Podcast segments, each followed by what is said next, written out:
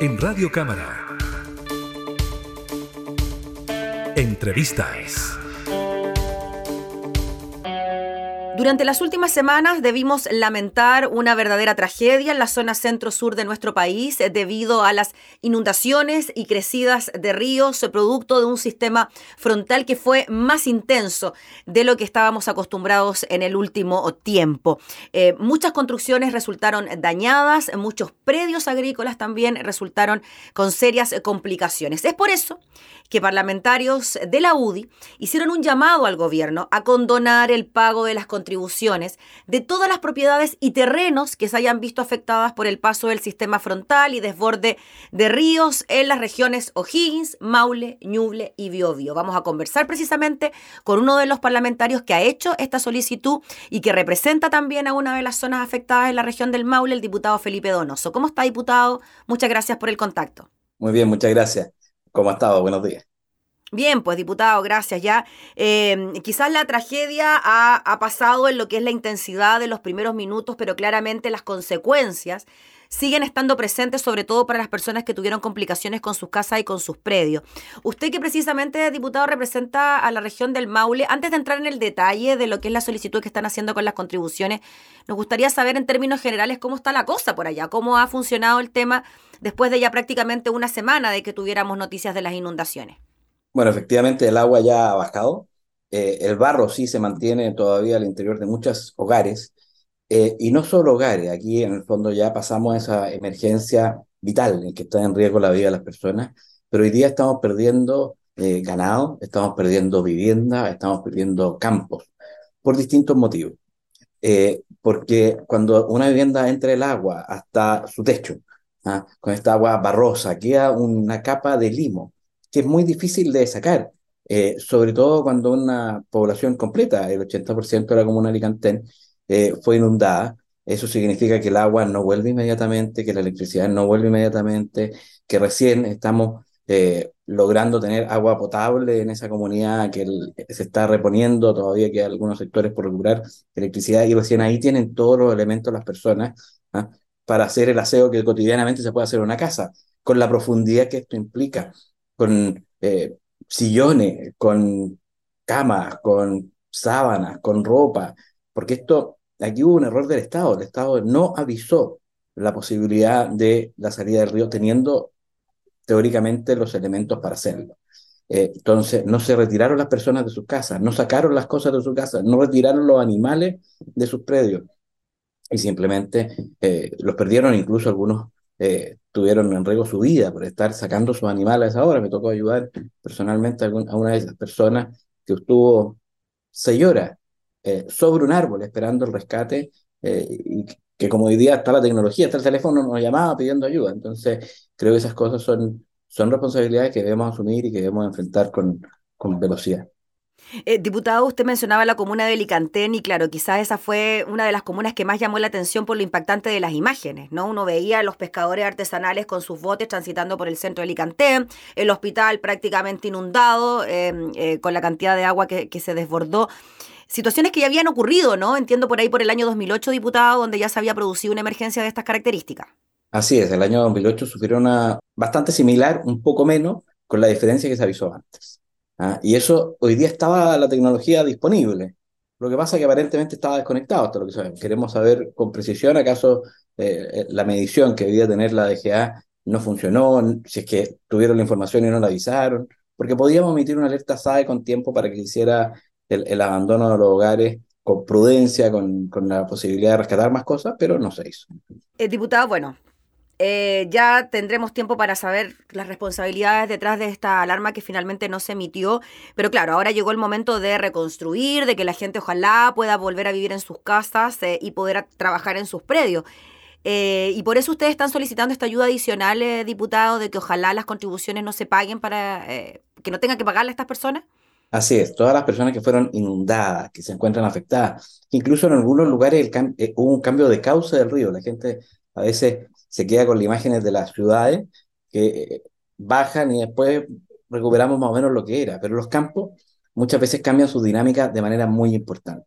Los suelos quedan sin capa vegetal o quedan al revés, con un exceso de limo o quedan, eh, eh, cuando el río pasaba a distancia, pasa por el medio.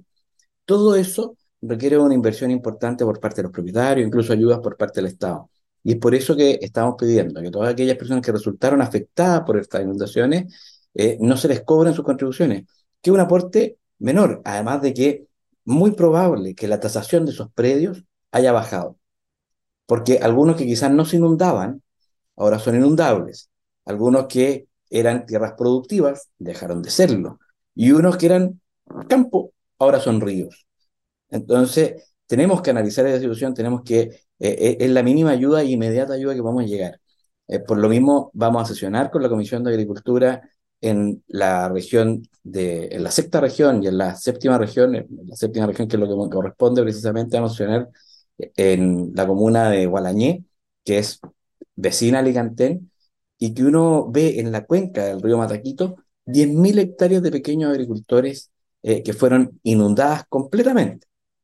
Lo que significa que esas 10.000 hectáreas cambiaron su conformación radicalmente, en gran cantidad. Entonces tenemos que analizar bien el problema para que no solamente actuemos con la condonación de, impuestos, sino que también eh, con las ayudas que pueda entregar el Ministerio de Obras Públicas y el Ministerio de Agricultura. Diputado, ¿cuándo sería esta, esta citación del, de la Comisión de Agricultura en la zona?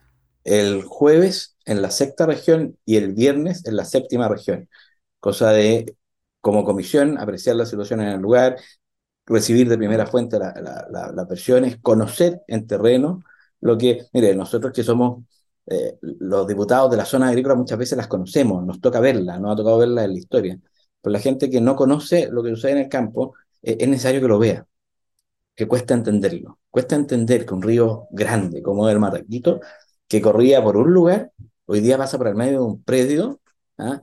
y inhabilita completamente no solamente la propiedad de una persona, sino que de varias personas. Y como cambia su curso, lo más probable es que lo cambie agua abajo, porque comienza a hacer presión el agua en otros lugares. Entonces, todo eso, si no se actúa rápido, tenemos que, eh, vamos a tener consecuencias a largo plazo que tenemos que evitar. Y por eso es tan importante, eh, diputado Donoso, de que sesionen in situ, ¿no? Como usted bien decía, para ver lo que efectivamente ocurrió, que los ríos ya no transitan por el mismo lugar, que la gente necesita quizás otro tipo de ayuda, que los terrenos ya no son los mismos, que las comunas incluso también pudieron cambiar en parte también su configuración. Entonces, la presencia de autoridades, por Dios que resulta importante para dar las soluciones que sean las más rápidas y las más concretas. Efectivamente, no puede ser siempre desde lo teórico, tiene que haber la, lista práctica, la lista pragmática, la que ve lo que sucedió, y desde ahí traducirlo en normas, desde ahí traducirlo en gestión, desde ahí traducirlo también a, a la conversación con las autoridades del Ejecutivo para que esto se ejecute rápido, porque es de vital importancia que se entienda. Diputado, volviendo al tema de las contribuciones, ustedes ya hicieron la solicitud al gobierno de que no se cobren estas contribuciones. ¿Cómo, ¿De qué manera lo organizaría usted? ¿Las personas que están afectadas tienen que inscribirse en algún registro? ¿Ya hay un registro? ¿Cómo operaría?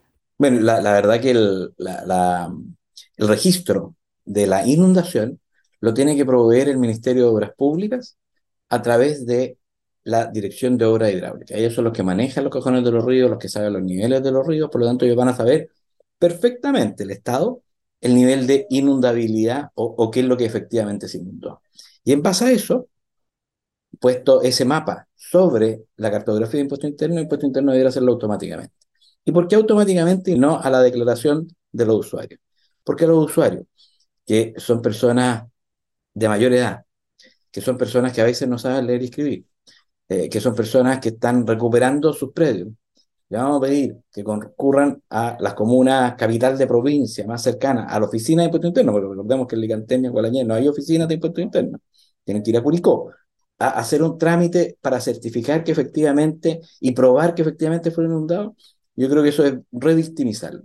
Y cuando están los elementos, el conocimiento del Estado, tiene que aplicarlo. Tenemos que facilitar la vida a las personas y aplicarlo automáticamente. No, no es necesario hacer una nueva FIDE, que, es, un, hecho distinto, que pasa al Estado, encuesta y saca la información, ¿ah? porque lo que estamos analizando hoy es el nivel de daño, sino que aquí es simplemente la condonación de impuestos, eh, que es un ingreso menor para el caso en el Estado y que eh, debe ser inmediata. Y eso se hace con la superposición de cartografía, de impuestos internos y de El diputado sería para esta segunda cuota que vence, ya, ya venció ya a, fin del mes de junio o para lo que sigue para el resto del año? Debiese ser el año, debiese ser el año eh, y eso acompañarlo con ayudas para que las personas se repongan. Eh, esto, en términos de contribuciones es muy menor el aporte en cuanto a, lo que podemos aportarle a un agricultor. No, no le vamos a salvar eh, la cosecha, no le vamos a salvar a los animales, ni mucho menos reponer su campo.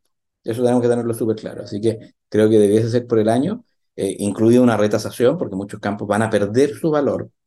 ¿ah? Eh, y, con esa retasación, luego el próximo año se podrá seguir cobrando, pero eso acompañado también de las obras que tiene que hacer el Ministerio de Obras Públicas, de las ayudas que tiene que hacer el Ministerio de Agricultura. Muy bien, pues diputado, le agradecemos enormemente por conversar de este tema junto a nosotros. Ojalá que las ayudas puedan llegar en el corto plazo, que las soluciones también eh, se den de forma rápida y expedita y estaremos súper atentos a lo que pueda ocurrir con la Comisión de Agricultura cuando sesionen allá en terreno para que podamos quizás conversar a la vuelta, pues para ver cómo les va en estas sesiones allá en terreno.